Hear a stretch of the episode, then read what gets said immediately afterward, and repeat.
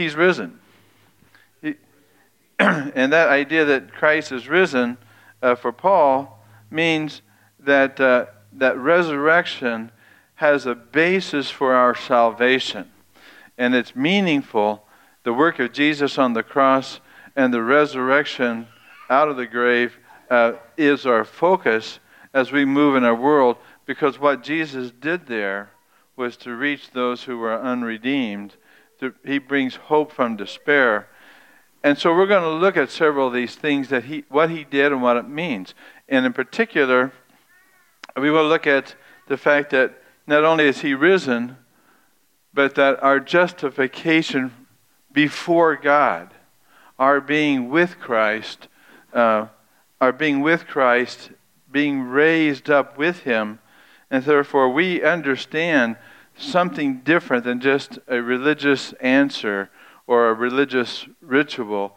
There's something there's a reality that we want to look at in terms of the fact that we are also through baptism brought into a whole new kingdom, a whole new lifestyle. He is risen and we are too. And yet to understand what he did, the friends of Christ at that time they didn't understand just like us, we don't understand. It wasn't given clarity until Paul later on explained what the salvation, uh, and as he explained it to the Jews, as the gospel moved out of Jerusalem, they had to explain what this was all about. Well, likewise, we too are going to look at some things. And so let me just start today with saying I want you to walk away with one word that you understand and that you can communicate. And that word is the word justification. And as you think about the word justification, I would ask you, even now, what's that mean to you? Uh, because God wants you to know what that means. And so we're going to go into a, a study worship mode to look at what God has done so that we worship in response to what Paul is saying Christ has done. And so the focus this morning is to, for you to walk away saying, I think I understand what justification is, or I've never thought about this, I want to think about this, or may have questions about this, but I want you to understand it so that your faith will grow and that you'll see how this applies to the Christian life. Justification. Now, why are we doing that? Uh, because you've lived most of your lives, and, and most of the people uh, that you rub shoulders with don't even talk in this language, don't use that word, but it is a theological truth, a biblical reality that most people assume or take for granted or neglect and don't know, and therefore they're missing out. But the reason why I want you to know this is so that you realize that you are living in a world that's influencing how you think. And I don't want you to be influenced by the world in the way they think. I want you to be grounded in Christ. And this is one of these areas that if you don't know about justification, then you will be truncated and distorted or misdirected and vulnerable to all kinds of crazy thoughts. I'll get, in, I'll get into that in a minute. but I want you to know the basics of the Christian life. And I've been asking several people in, among the congregation, and I'm finding uh, I, people are familiar with the word. They may be informed, but it hasn't transformed them. And so that's what I'm. That's why I'm presenting this material. But you will also meet a lot of people in our world, and there are changes that are taking place. And this is another reason why, because you need to be aware of the changes that are taking place in our world. There's a woman Serene Jones. And Serene Jones is the president of Union Theological Seminary in New York. And she said last Thursday she does not believe in the resurrection. She doesn't believe in the virgin birth. She doesn't believe in heaven. She doesn't believe in miracles. She's the president of a seminary. And, and as you listen to her talk, uh, she said, uh, in an article that cru- the crucifixion is not something that God is orchestrating from upstairs. the crucifixion, this pervasive idea of an abusive godfather. Now, this is the president of the seminary. An abusive godfather who sent his own kid to the cross so God could forgive people is nuts. For me, Serene says, the cross is an, an, an enactment of human hatred. But what happens on Easter is the triumph of love. The triumph of love in the midst of suffering. Isn't that the reason for hope? Now, she has just taken the whole gospel and gutted it. And she's training people who are out in seminaries to go into their churches. Can you question the resurrection and still be a Christian? Think about that. Another man, another man uh, has the same idea. Scott Korb, 37 years old. He now describes himself as a non practicing Catholic.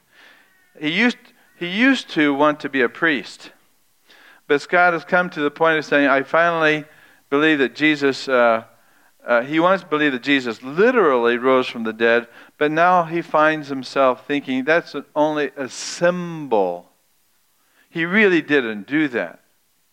And he goes on to say, What I mean is, the miracle of a bodily resurrection is something I reject without moving away from its basic idea.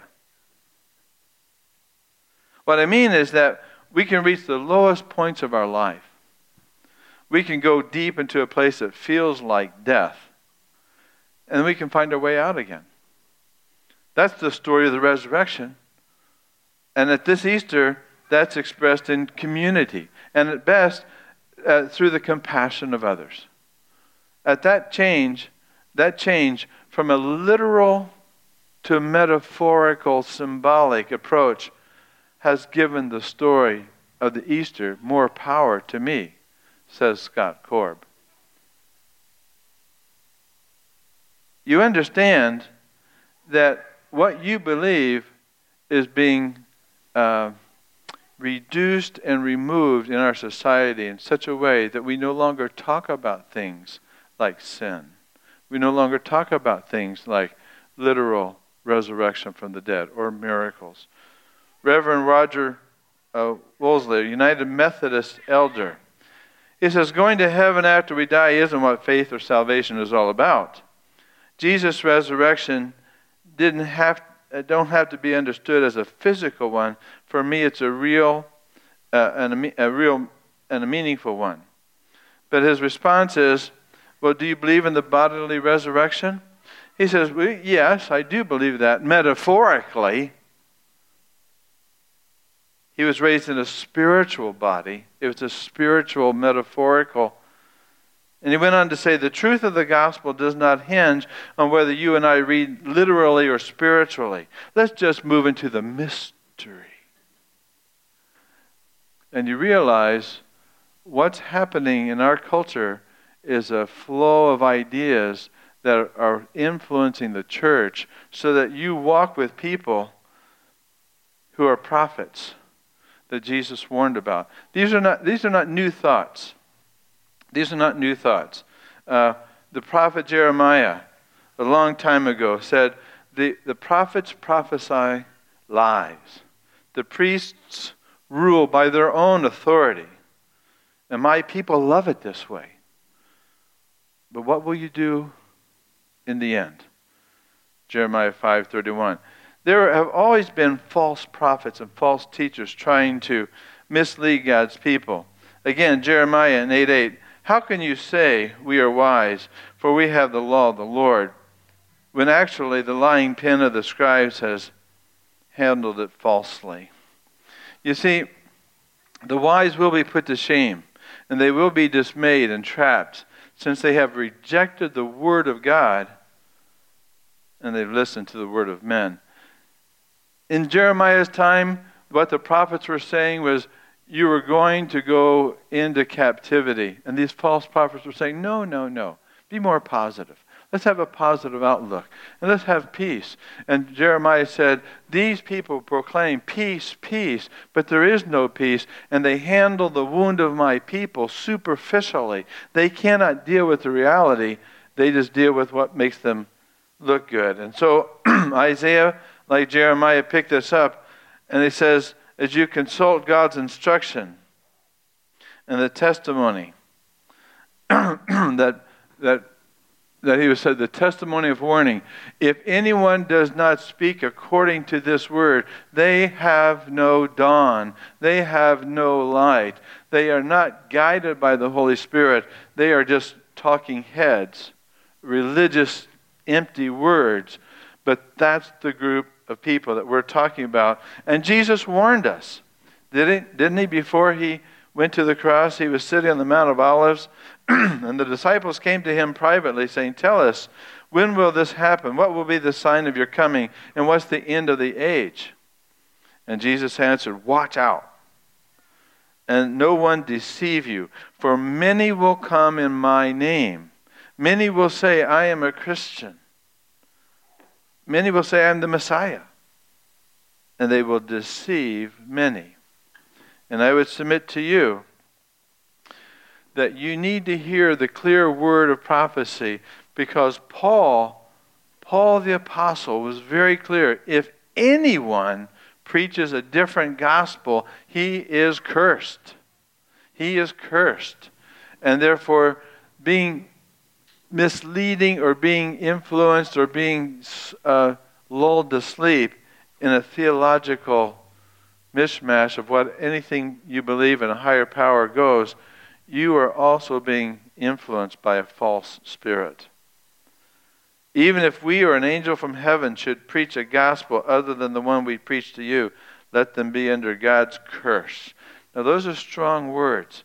We don't hear those words in this day and age because they are offensive and they are exclusive, but they are true. Ten years ago, it was just ten years ago, Barna, the Barna study, they showed a poll that only 42% of Americans, only 42% said that the meaning of Easter was Jesus' resurrection. 42% thought that the resurrection was about the raising of the body of Christ. 60% didn't. Get this. Just 2%, only 2% uh, I'm this one. Only 2% understood. I'm, I'm, way ahead for some reason. Only 2% understood that the most that the resurrection was the most important doctrine in the in the Bible. And so Barna, uh, there it is. Only 2% identified the resurrection as the most important holiday of their faith. And so Barna goes on to say two of three Americans, 67%, mentioned some type of religious meaning to Easter. It's, it's somehow important, somehow religious, two thirds, but they thought that they thought that the, the common response is that it's a Christian holiday.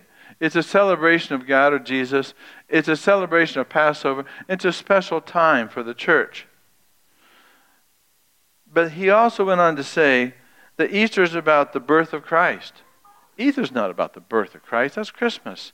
But Easter is about the rebirth of Jesus. Easter is about the second coming. Easter is about the celebration of a pagan holiday. I, I don't know what it's all about. And do not, uh, 8% don't celebrate it at all. And for those who are in college, it's about spring break or high school. You understand that our culture is shifting away from the biblical message. If you were raised in a Catholic church, the Catholics celebrate Easter as a religious holiday, 65%, but only 37% of them know that the resurrection was the meaning of that holiday. 37%. What's the meaning of the resurrection? What's that mean? Uh, Protestants are not much better. 76% of the Protestants saw Easter as a religious holiday, but only 51% know the meaning was about Jesus being raised from the dead. And so our, our our culture is saying to you, it, it doesn't make a difference. So what? Now, the question I propose to you is this do you, ha- do you need to believe in the resurrection of Jesus Christ to be a Christian? Do you need, and the world is saying, no, you don't need that. Because we'll gut the gospel and we will replace it with a false gospel as long as you're moral, you're good, you love people, you pay your taxes, and you don't hurt people, and you just keep to yourself, you'll be all right. Do you, do you need to believe in, in, in the resurrection? And the answer is yes, you do.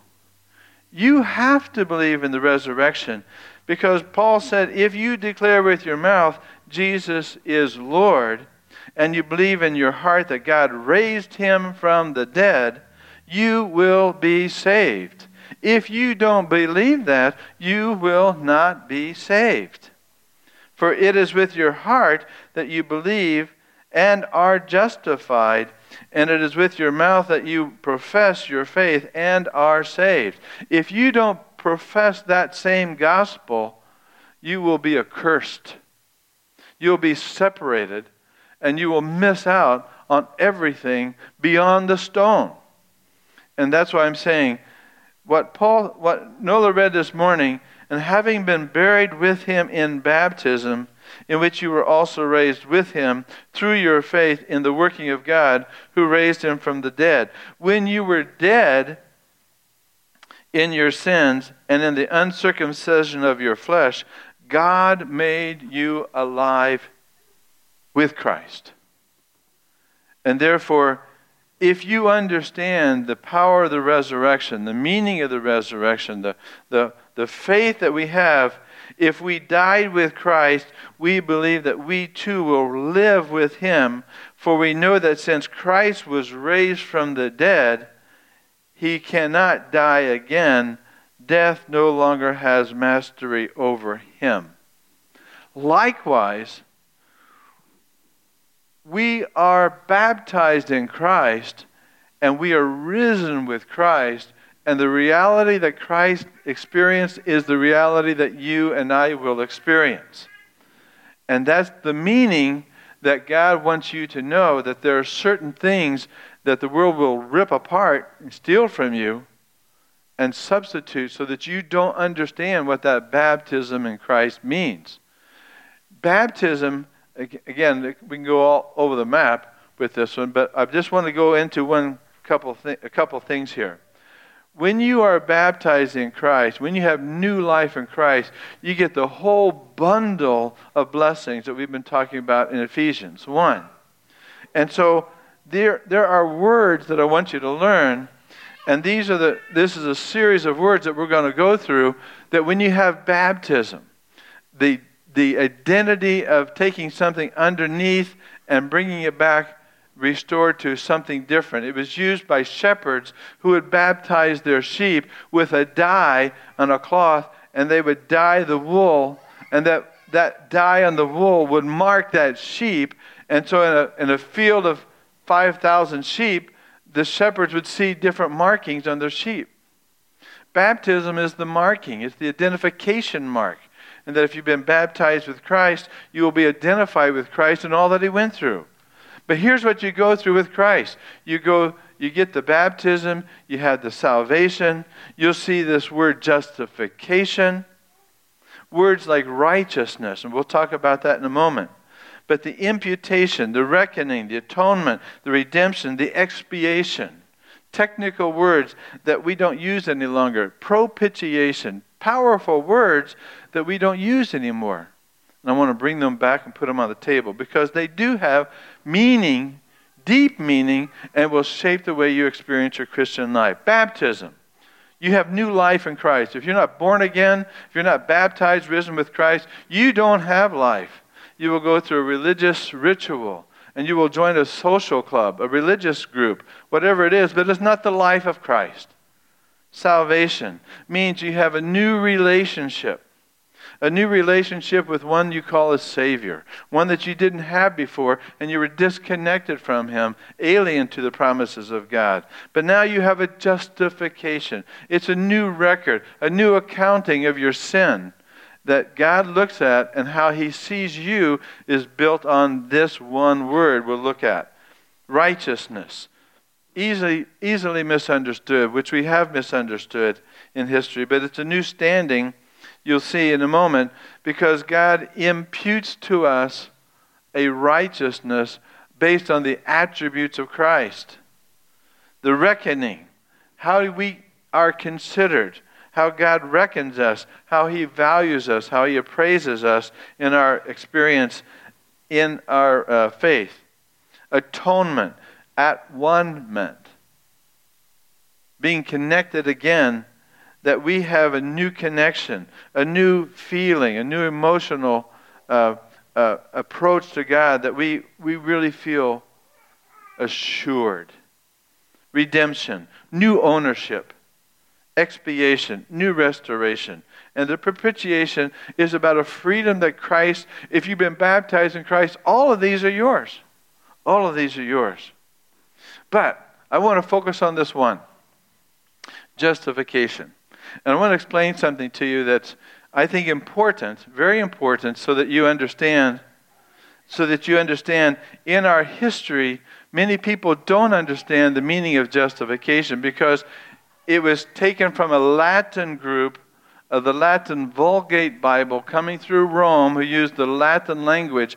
And so that Latin language and the Latin Vulgate Bible, which Protestants and Catholics used and was promoted by Augustine, he would read that Bible with a Latin view. But they would misunderstand because of the Latin approach as opposed to the Hebrew and the Greek approach. And so in in the Latin, the word justification comes from the word justificare. It means to make righteous. To make righteous. In the Latin, God makes you righteous. And for some people, they understand that I am made righteous. My nature is made righteous. I have been whole. Uh, I've been made whole. I've been holiness. Uh, I, I have been given this power for righteousness in my nature. That's what the word justify means. But in the Greeks, by contrast, the word for justification doesn't mean that you are made righteous in your nature. It means that you are declared righteous. And it carries the meaning to count or to reckon, and it means that you are declared. There's a, a sentence over you, and that's the difference. Now, remember this guy named Martin Luther? There used to be this a real important argument about justification by faith between the Catholics and the Protestants. Whatever happened to that? Whatever, it's gone out the window. We don't talk about that much anymore. But Martin Luther did because Martin Luther struggled with the fact that if I am sinful and I'm, I'm supposed to be righteous, but I'm not righteous, how can I get right with God? And he had a conscience that he couldn't, he couldn't bear, and so he struggled. He struggled a lot. And he struggled until the point he came to the, to the Paul's passage. But when, when Paul was reading, or when Martin Luther was reading that passage in the Vulgate, he misunderstood it. Because if God declared Paul, uh, if God declared Martin righteous, but he found himself unrighteous in all of his sins and temptations that he couldn't get rid of, he struggled with this until he came to Paul. And then the Greek word which Paul uses means to announce, declare, pronounce, proclaim. You are declared righteous. Not that you are righteous, that you are declared a sentence said over you. This is how God sees you. It literally means that God has acquitted you. You are no longer going to be held with a sense, and it is a uh, you're going to be held in a legal sense. And this takes place outside of your experience. It takes place outside of your nature. It has nothing to do with you whatsoever. And therefore, it's a forensic, uh, outside legal declaration. And you are justified because he says so. The Greek means to put right, to, to justify, to vindicate, to declare righteous, to cause one to be in right relationship, to show to be right. And so when Paul, when Paul uses this, he uses this word in the Greek sense, not in the Latin sense. For we mentioned that a person is justified by faith apart from the works, apart from the law. And God has declared that the sinner is righteous in his sight on the basis of faith in Christ alone without any works at all, of any kind. It was a legal declaration made by the judge about you and me. It's not about my nature. It's not about my experience. It's not about my feelings. It's not about my faith. It's not about me. It's about God's declaration. And therefore, Paul uses that Greek word, and he uses Abraham to prove his argument. God declared Abraham justified. Likewise, James, in the book of James, also uses the same Greek word. But the word for justification is the same as Paul, and he also uses the same Abraham uh, story, but James uses the same word for, uh, for a different reason. And so for James, James it says, wasn't our father Abraham considered righteous? He was considered, considered, declared, proclaimed righteous for what he did. He wasn't proclaimed righteous for what he did based on the works. He was proclaimed righteous on the basis of the covenant which Paul and James both understood. And here's the confusion there's a battle between James and and Paul. And so, depending on who you read, depending on who you read, you're going to hear different approaches to this. Uh, James says you got to keep the law to be justified. It's by your works that you're justified. By your works, your faith is going to show that you're justified, says James. And Paul says, no, it's not about works. It's not about works. So it's easy to get confused with this. Let me just summarize it in a couple of minutes because this is very important. James and Paul were addressing different questions and different groups.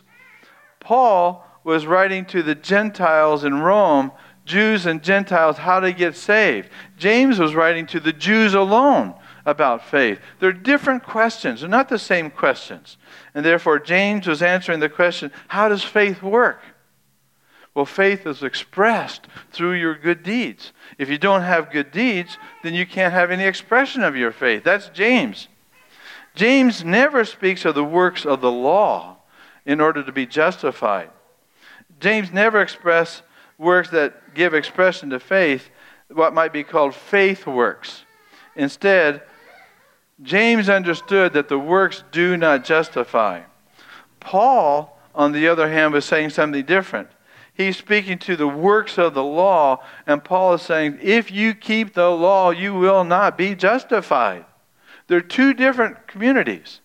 And therefore, Paul is speaking to the, about the works of the law as an expression of the law called law works.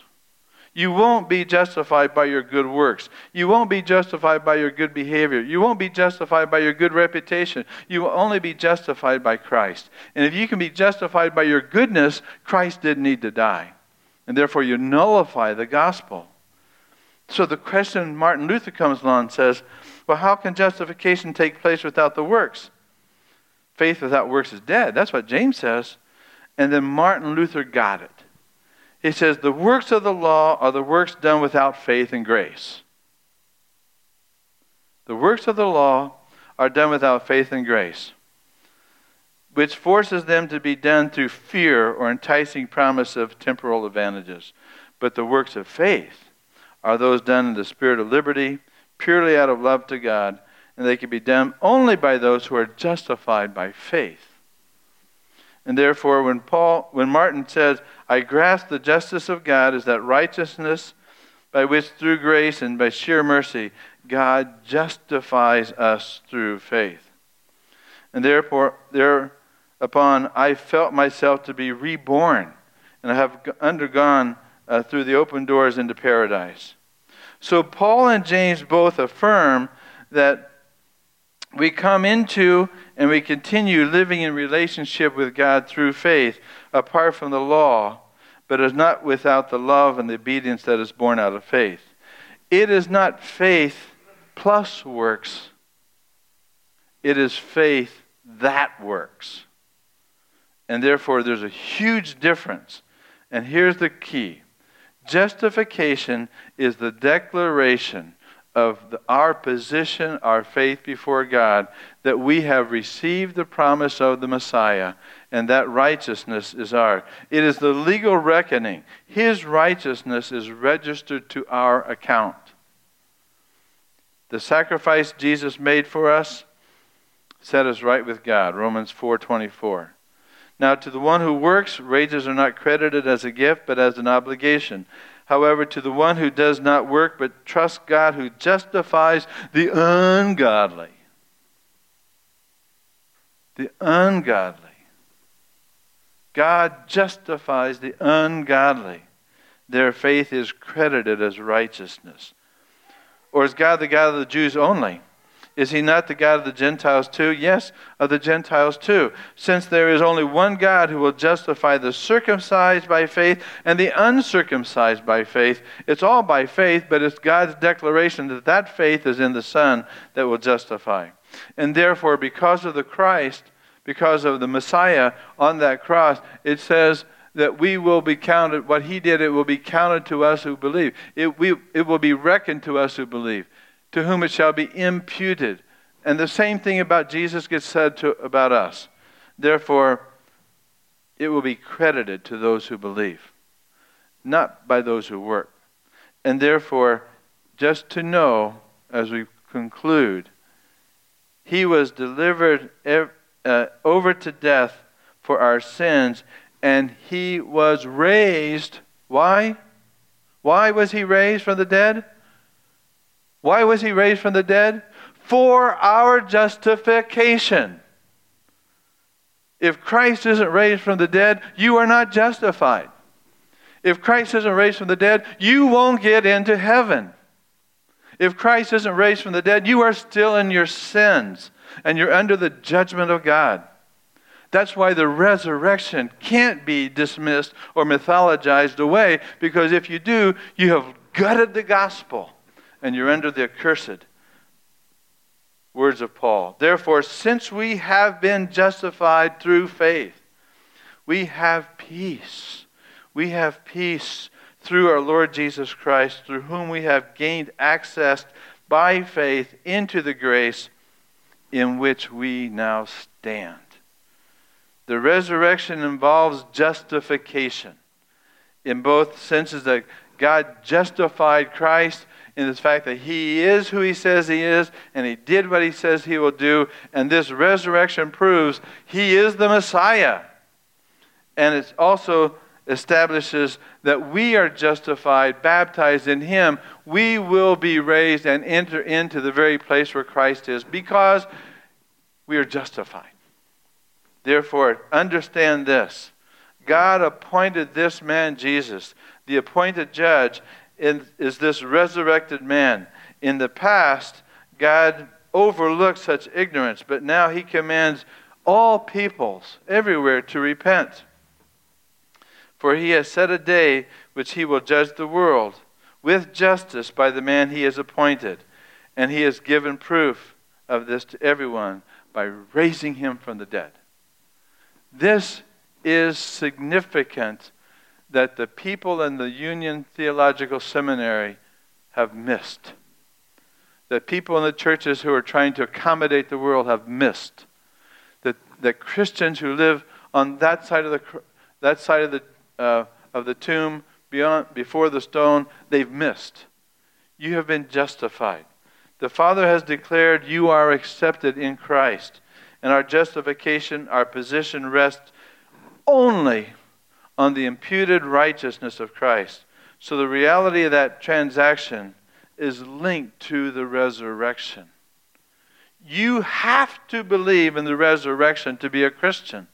If you don't believe that, you are not a Christian. You may call yourself a Christian, but you will not be resurrected because you are not justified and you don't believe in Christ. And therefore, justification means that before God and God looking to you, there is no block whatsoever, no shame, no sin, no guilt, no nothing that Christ has removed everything so he looks at you just as you are and say, this one is mine. This one is mine. This one belongs to Christ. He belongs to me. This one does not. This one does not. This one is. This one is. And therefore, understand this doctrine of justification by faith is based on the resurrection. And if you have that, you you're led into the next series of faith steps that you begin to experience. God, I don't have it together. I've got all kinds of issues. I don't know if I have much faith. It's not about your experience, it's about His Word. And He declares, This one is saved, this one is mine, this one is justified, just as if He had never sinned.